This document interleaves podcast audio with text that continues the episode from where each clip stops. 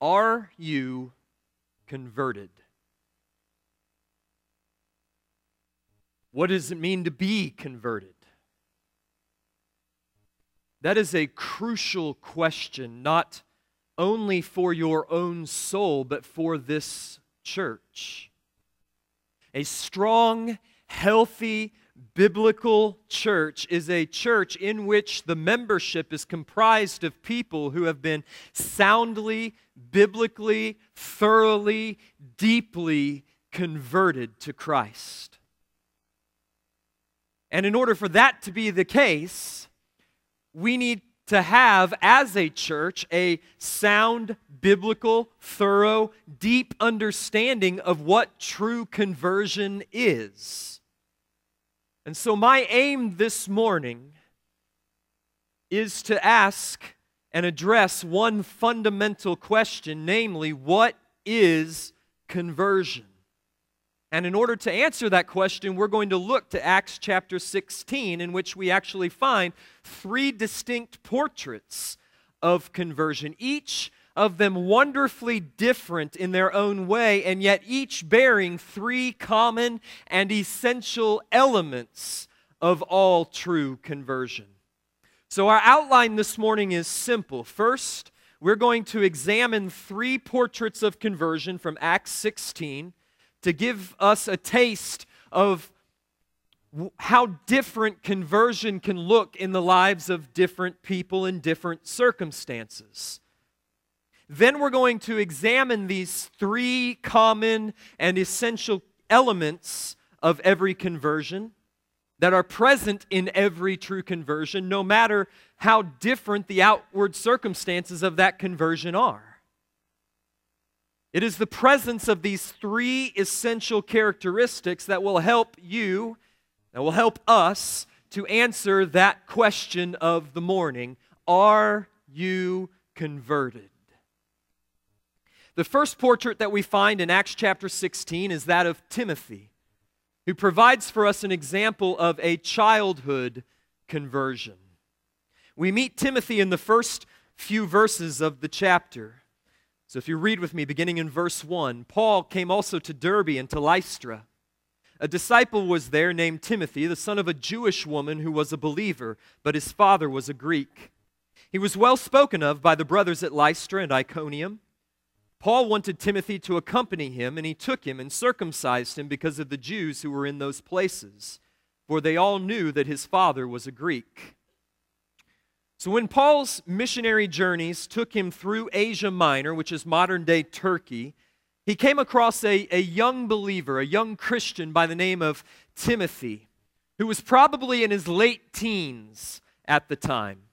His mother was a Jewish Christian, his father was an unbelieving pagan Gentile. And this account in Acts does not tell us much about Timothy. It doesn't tell us much about his conversion to Christ. All it tells us is a little bit about his background, a little bit about his family, and that he, he had a good reputation among the Christians there at Lystra and Iconium. But about 15 to 18 years later in Timothy's life, the Apostle Paul wrote two letters to him while he was an elder, a pastor in the church at Ephesus. And these two letters give us a good deal more background into Timothy's life and his religious and spiritual experience. These letters are known to us today as 1st and 2nd Timothy, and they are preserved for us in the canon of Holy Scripture. And from these letters, known today as 1st and 2nd Timothy, we learn three very important facts about young Timothy, which are pertinent to our understanding of his conversion and of conversion in general. So I want to take you to three passages in 1st and 2nd Timothy and have you look there with me. First, 2 Timothy chapter 1 and verse 5. We learn that Timothy was a young man, in Paul's words, of sincere faith sincere, genuine faith. Paul writes, 2 Timothy 1 5, I am reminded of your sincere faith, a faith which dwelt first in your grandmother Lois and your mother Eunice, and now I am sure dwells in you as well. Paul was convinced that Timothy's faith was real, genuine, sincere, lasting. His was not like the faith of so many that springs up quickly and then eventually withers and dies because it has no root. As I, as I survey the state of the evangelical church today, I find that there are really two types of people who were raised within the church and professed faith in Christ as children. There are those who, on the one hand, 15 years later, like this is 15 years later for Timothy, 15 years later, they're no longer to be found in the church. Their so called faith withered away years ago when the love of the world overcame their initial love for Christ. And though they still may mark Christian on their census form or put it on their Facebook profile, their beliefs and their lifestyle demonstrate no love or commitment to Jesus Christ whatsoever. Such people do not have what Paul calls sincere faith which is to say, they do not have saving faith. The second group of people, though, those who were raised in the church and professed faith in Christ as a child, 15 years later, they're still here. They're still growing in their faith and their knowledge and their love for Christ. They're still pursuing Christ through the Word and through prayer and through gathering together with His saints. Such people do have a sincere faith because they have a faith that remains, a faith that perseveres, a faith that bears fruit, a faith that saves. Timothy was of the second sort. Are you? Second, in 2 Timothy 3 14 and 15, so just two chapters later, we learn that Timothy was a young man with a growing trust in and knowledge of the Word of God. He was a young man with a growing trust in and knowledge of the Word of God. Paul writes, But as for you, continue in what you have learned and have firmly believed knowing from whom you have learned it, and how from childhood you have been acquainted with the sacred writings, which are able to make you wise for salvation through faith in Jesus Christ.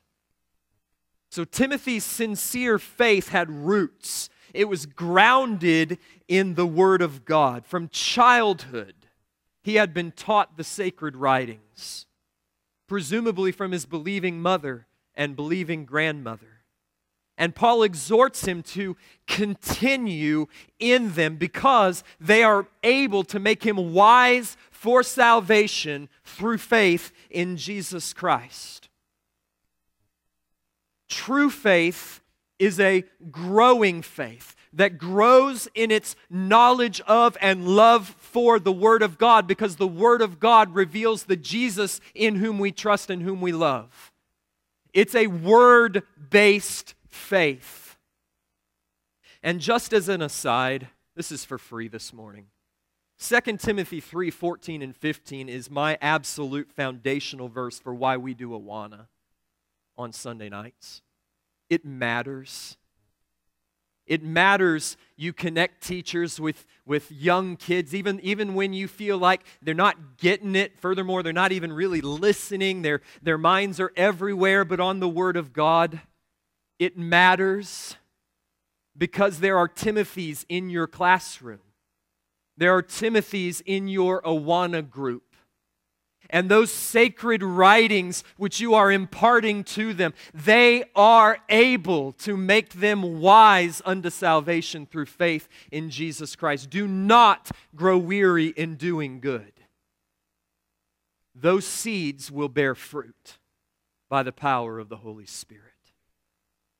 True faith is a growing faith, a deepening faith that knows and believes and grows in the truths of Scripture. Third, turn back to 1 Timothy chapter 6 and verse 12. we learn there that Timothy was baptized. Paul charges him in 1 Timothy 6:12, "Fight the good fight of faith. Take hold of the eternal life to which you were called and about which you made the good confession in the presence of many witnesses." I can't explain it this morning, it would take us too far afield, but I take that to be a reference to Timothy's baptism. That event in which, in the, in the presence of many witnesses, he made the good confession in the New Testament, that good confession in the presence of many witnesses takes place in or accompanies believers' baptism. I think that's what Paul's pointing him back to. Baptism is the visible event in which a new believer makes their public profession of faith. Having been then, Paul says, Okay? Take hold of that eternal life to which you were called. The calling comes first, it comes from God, it awakens within his heart faith and new life in Christ. Having been called to salvation and eternal life through faith in Jesus, he says, Remember, Timothy, when you publicly professed your faith through baptism. Now, why I point that out to you is going to become clear at the end of the message. I just want you to hold on to it for a few minutes he confessed his faith. So, in Timothy, we find a portrait of a person converted in their childhood, nurtured from childhood in the sacred writings and in the fellowship of a local church. It likely was not a dramatic event. In fact, Timothy may have been unaware of when his conversion actually occurred, which may be why Paul points him back to the event of his confession, the event of his baptism, rather than to the event of his conversion as the decisive event, the decisive marker in his life. But he was raised by a godly mother, he was raised by a godly grandmother and both of them imparted to his soul the imperishable seed of the word, which bore fruit in due time in a sincere and saving faith in Jesus Christ that did not fade and did not falter with the passage of time. So perhaps Timothy reflects you. Perhaps you too were raised in a church by believing parents or a believing parent or under the influence of believing grandparents.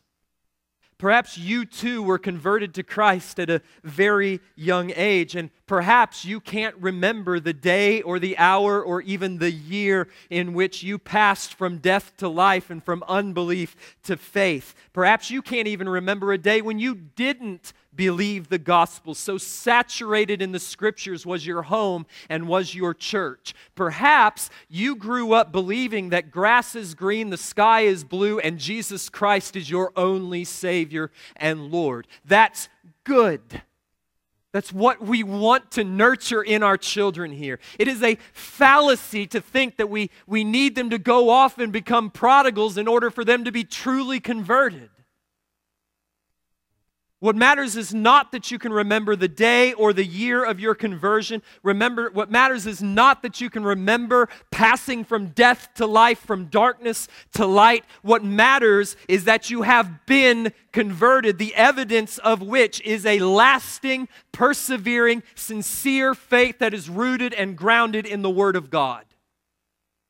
So if you were converted as a child, and your faith is sincere, it is growing, it is persevering, you should have every confidence that that childhood conversion was real and effective, and that God will complete in you the good work which He began way back then. Second portrait we find in Acts 16 is that of Lydia, who provides for us a picture of what I'm going to call a quiet conversion. We had a few of those this week, didn't we, in Cuba? A quiet conversion. Everybody, everybody wants tears. I want tears. It's, it's exciting when you see the gospel just, just break somebody in half and they're totally undone before the conviction of sin and, and the grace of the gospel. And so it's okay to want that and desire that, but it's not necessary to prove or to validate that conversion actually took place. We come upon Lydia beginning in verse 13. And on the Sabbath day, we went outside the gate to a riverside where we supposed that there would be a place of prayer. And we sat down and spoke to the women who had come together. One who heard us was a woman named Lydia from the city of Thyatira, a seller of purple goods who was a worshiper of God. The Lord, I love this, the Lord opened her heart to pay attention to the words spoken by Paul. And after she was baptized and her household, she urged us, saying, If you have judged me to be faithful to the Lord, come to my house and stay. And she prevailed upon us. So Paul's now in Philippi, a large city in Greece, and he came upon a group of women whom he met on the Sabbath day by the riverside who gathered to pray. Lydia was what was known as a God-fearer, a Gentile convert to Old Covenant Judaism. So she believed in the God of Israel. She believed what was written in her Old Testament scriptures, but she'd not yet heard of the coming of the Messiah and of the gospel of Christ. She worshiped what she knew, but she did not yet know enough. Until one day, when Paul and his companions came down to the riverside where they were gathered for their Sabbath day worship, and he began telling them of this Jesus of Nazareth. And as Paul began to teach about Jesus as the Christ, the promised Messiah, the Savior and King, and fulfillment of all of the Old Testament promises, the one who was to come and to save God's people from their sins and to bring in the everlasting kingdom, God opened up Lydia's heart like a, like a rose opens to the sunlight, and she believed on Jesus Christ through the gospel of Christ, Lydia was awakened to saving faith. She was born of the Spirit. And I don't get the sense, it may have been, it's just not in the text. I don't get the sense that it was a dramatically emotional, just wrecking ball moment of experience.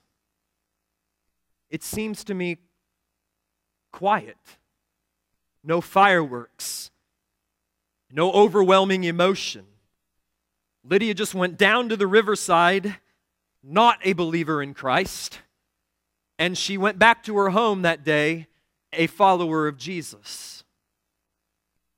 And the text says that having been born again, heart opened, having believed in Jesus, she responded to the word that Paul had spoken to her. It says that she was baptized. New birth, belief, baptized. Put that on hold. We'll come back to it. So maybe your conversion mirrors that of Lydia. Maybe you weren't converted as a child, but as an adult, but you struggle sometimes because your conversion was not dramatic like some of the stories that you hear. For whatever reason, you began reading the Bible or coming to church or attending a Bible study that someone invited you to. And as you heard the message of Jesus, you found yourself believing it, rejoicing in it, hoping in it. It's not that prior to that time you were particularly disbelieving and you had rejected the message, you just hadn't heard it. You'd never seriously considered it. And you can't really say how it happened. You just believed. To you, I say three things. Number one, do not worry if your conversion was not accompanied by months of existential angst, intense feelings, overwhelming emotion. Conversion needn't be accompanied by any of those things.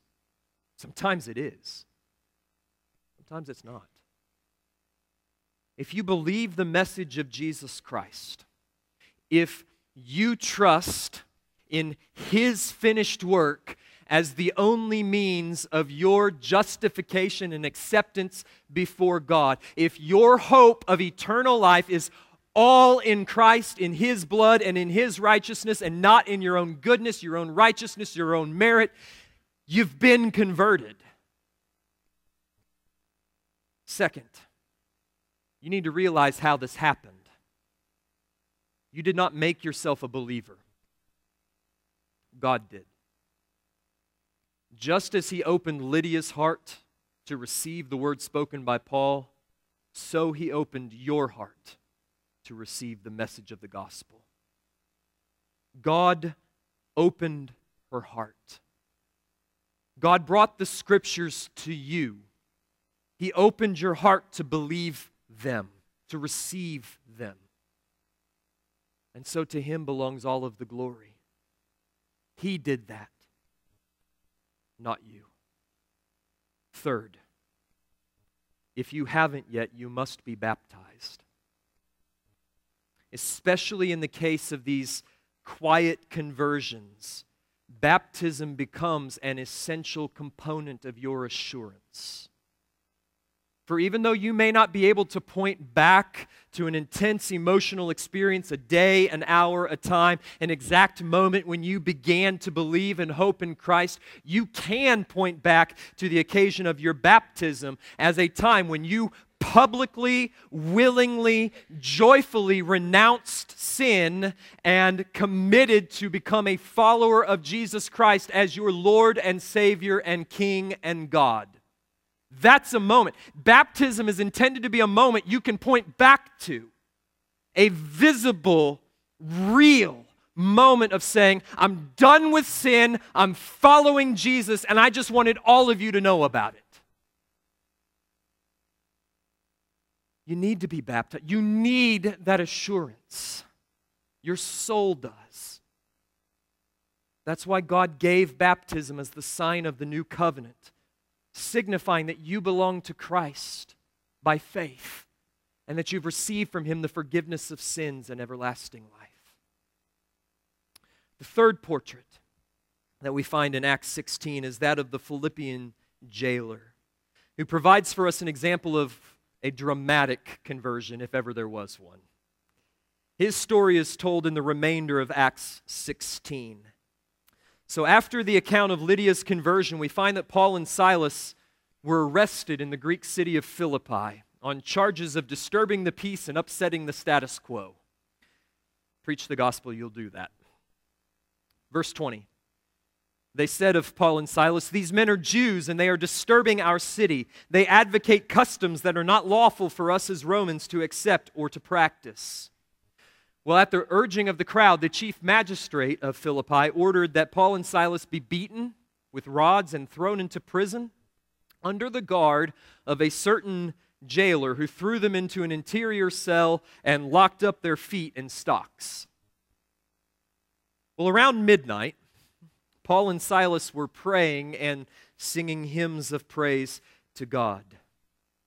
Just stop there for a second.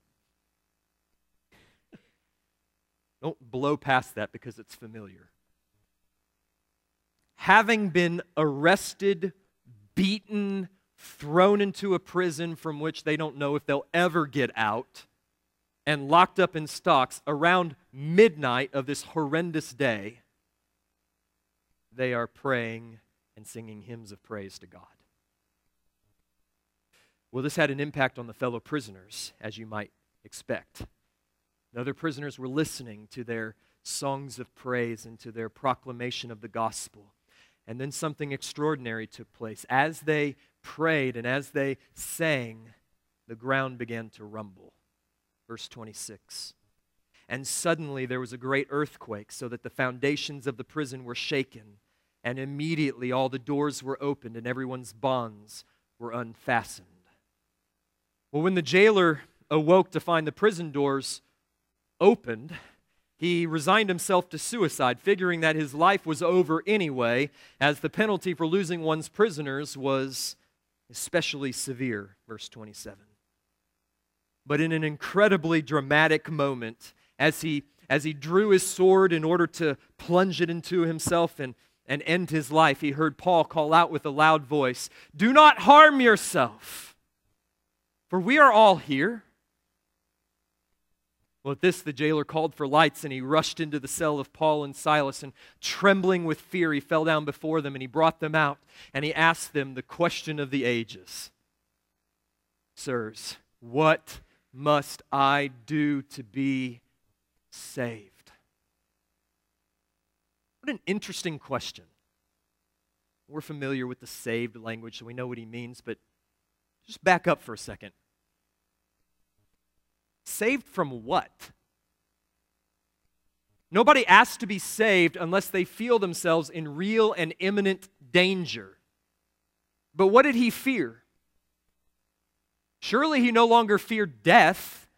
You know, the magistrate coming to hold him to account for, for the prisoners were all there. They were all present and accounted for. He didn't, he didn't fear any longer what he had feared a few minutes before.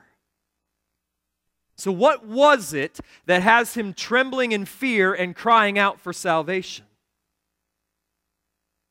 I think he was afraid of the judgment of God. He was undoubtedly aware of the content of Paul's message. Either he heard what they had been proclaiming in the marketplace earlier that day, or he had been listening as they had been speaking and praying and, and singing throughout the night.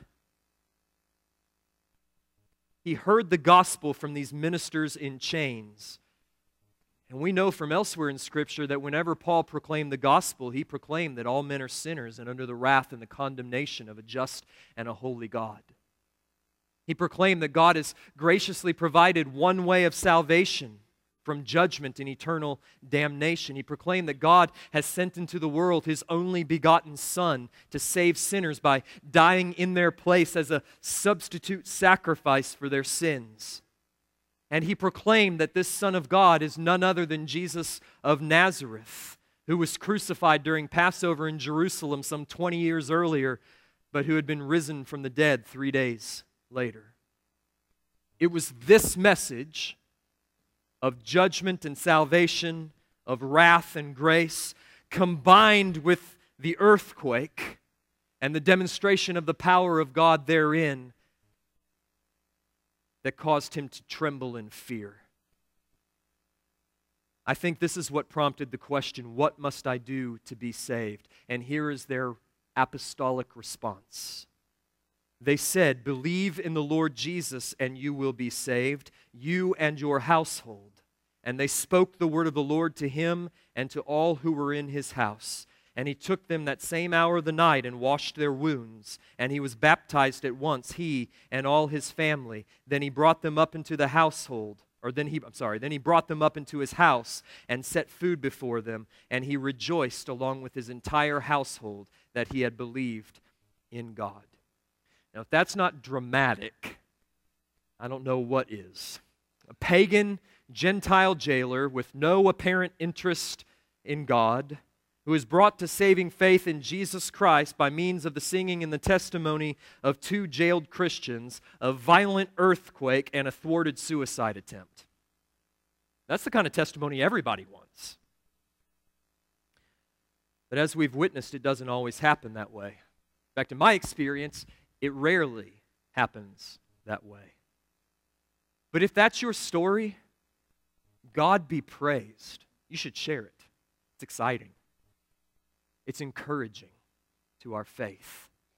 So rejoice, share your story because it reveals the incredible lengths to which your God has go, gone to bring you to Himself. Conversion happens in different ways in different people.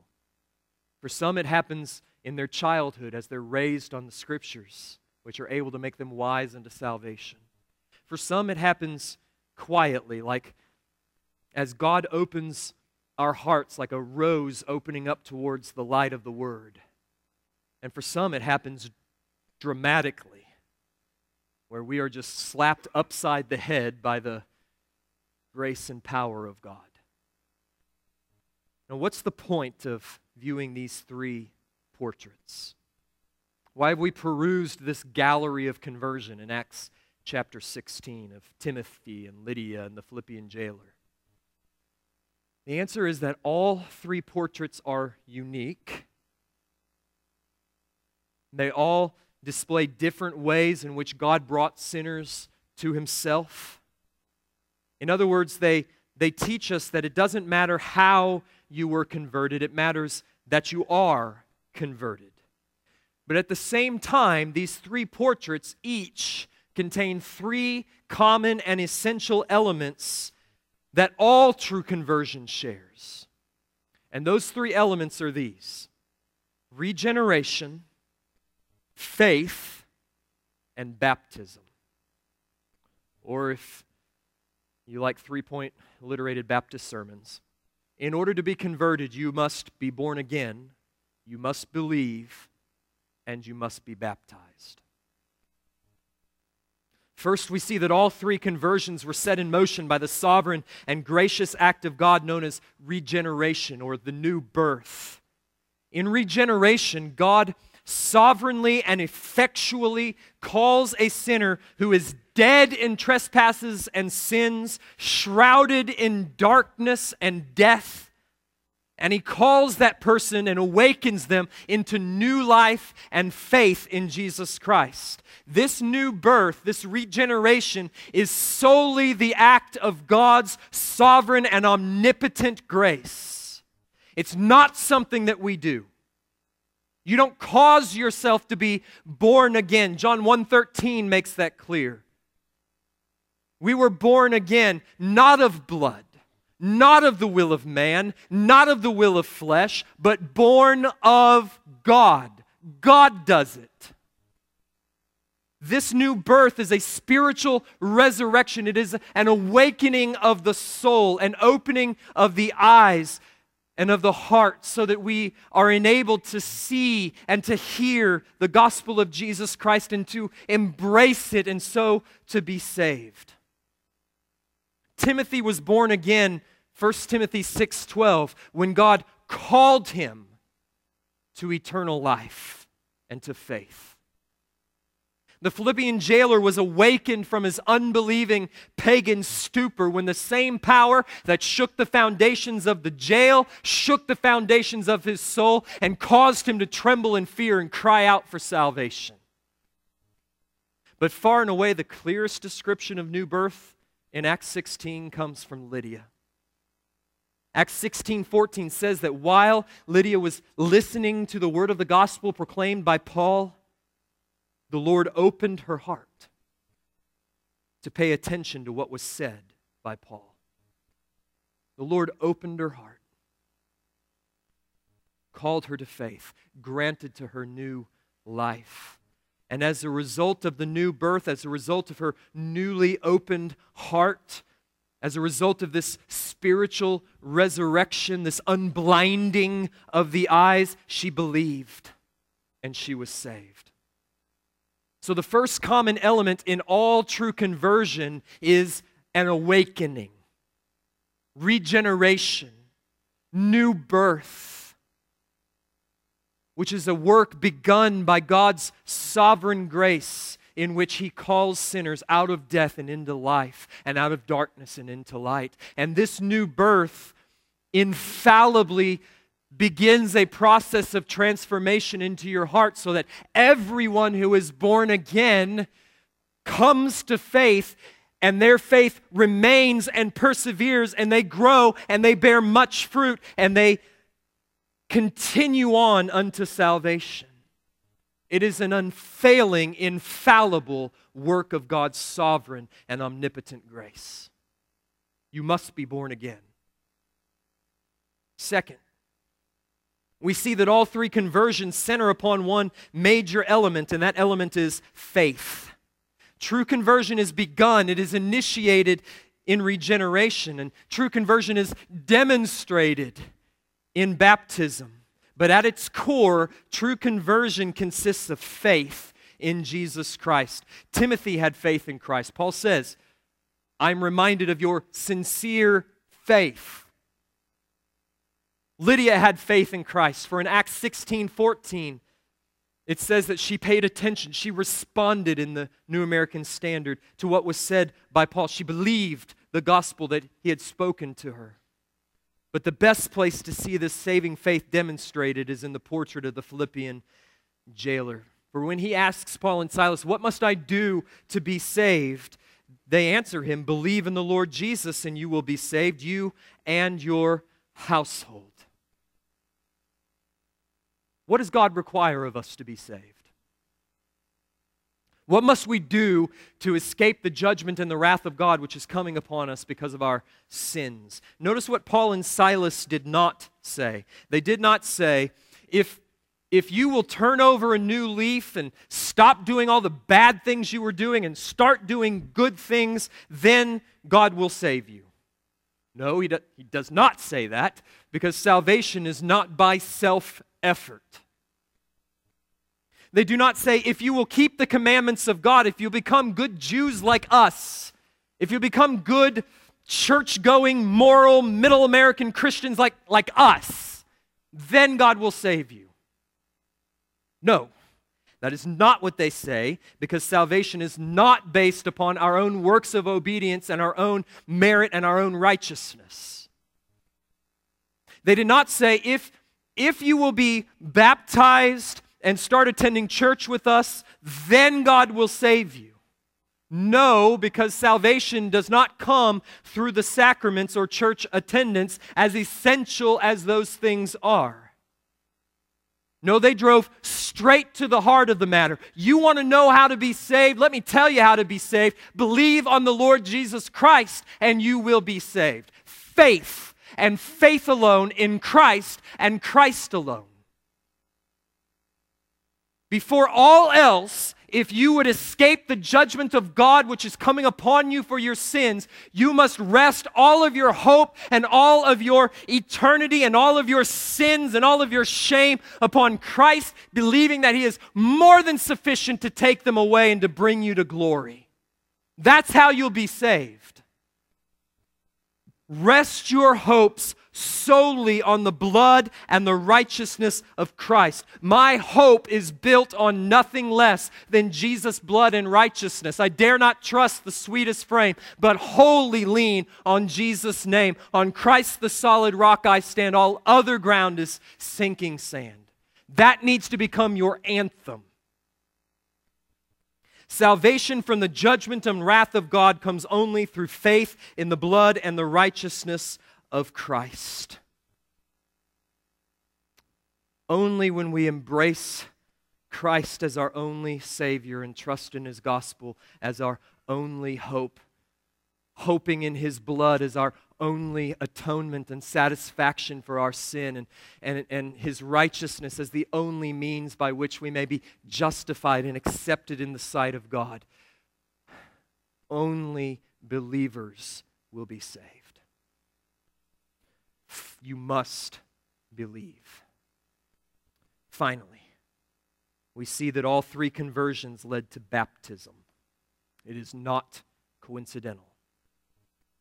Timothy was baptized when he made his good confession in the presence of many witnesses 1 timothy 6.12 lydia was baptized along with her whole household in acts 16.15 the philippian jailer was baptized along with his whole household when they heard the word of the Lord spoken to them by Paul and Silas. Baptism is a sign, a visible demonstration of God's promise to save those who believe. In baptism, we, we get, we receive a visible promise that our sins have been washed away through faith in the blood of Christ. In baptism, we receive a visible promise from Christ to us that just as Christ was buried and raised on the third day, so too have we, in union with Him, been buried with Christ and raised to walk in newness of life. Baptism also serves as a visible sign of your faith in Christ and your determination by grace through faith in the power of the Spirit to follow Him all the days of your life. In this way, baptism functions a lot like a wedding ring. It's the wedding ring of the new covenant. A wedding ring, this ring, is the sign of my wife's covenant promise to me to love, honor, and cherish me until death do us part. This ring symbolizes her covenant promises to me. And this ring symbolizes my promise of faithfulness to her. If you're married, you ought to wear a ring as a sign of your marriage covenant. And if you're baptized, or if you're a believer, rather, you ought to be baptized as a sign of your new covenant relationship with Christ. Listen to me very, very closely. No dozing off, no checking out. Put your phones away. Because what I'm about to say has been misunderstood before, and I have had people accuse me of teaching that baptism is necessary for salvation. Is that what I'm saying? Well, it depends. It depends on your definition of salvation. Words matter, particularly when we're talking about theology, where the difference between biblical truth and unbiblical error is often in a definition of a term.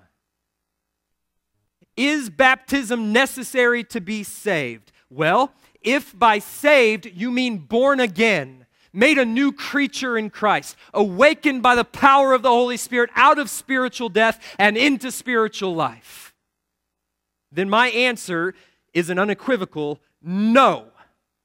Baptism has no part with new birth. You are not any more regenerated when you get into the baptistry than when you are when you come out of the baptistry. Water is not the means by which God causes us to be born again.